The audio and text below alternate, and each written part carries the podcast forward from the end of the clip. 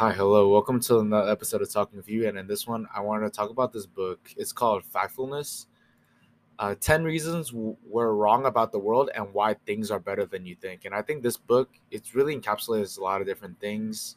And I feel like it's really good, and especially in the world right now, just because like we get a lot of bad news every single day. And especially since the last year and a half, two years almost, that um, because of COVID, things like that, and like we've been getting a lot of bad news every single day about how bad things are getting.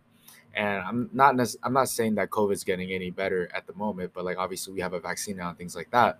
But it's more about the fact that it's about the concept of how bad news reaches us easier than good news, and basically how the human mind wants the drama and is more prone to wanting to hear about drama and hearing about bad news and is more drawn to bad news versus good news and like things that will make us happy right? Because like people it will capture people's attention and it's a very psychological thing and it's it's just basically that drama just sells and bad news is more dramatic and better than just good stories that make you feel good about yourself.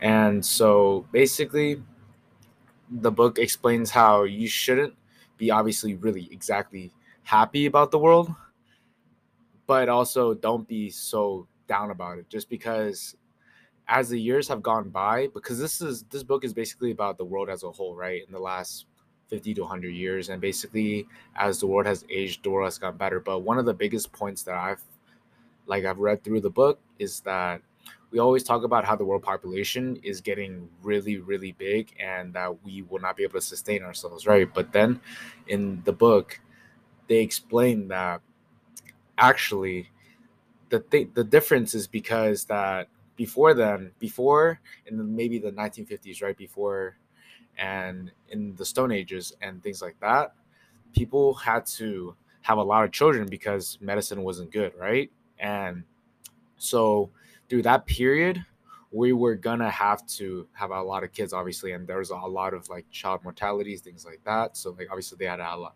have a lot of kids.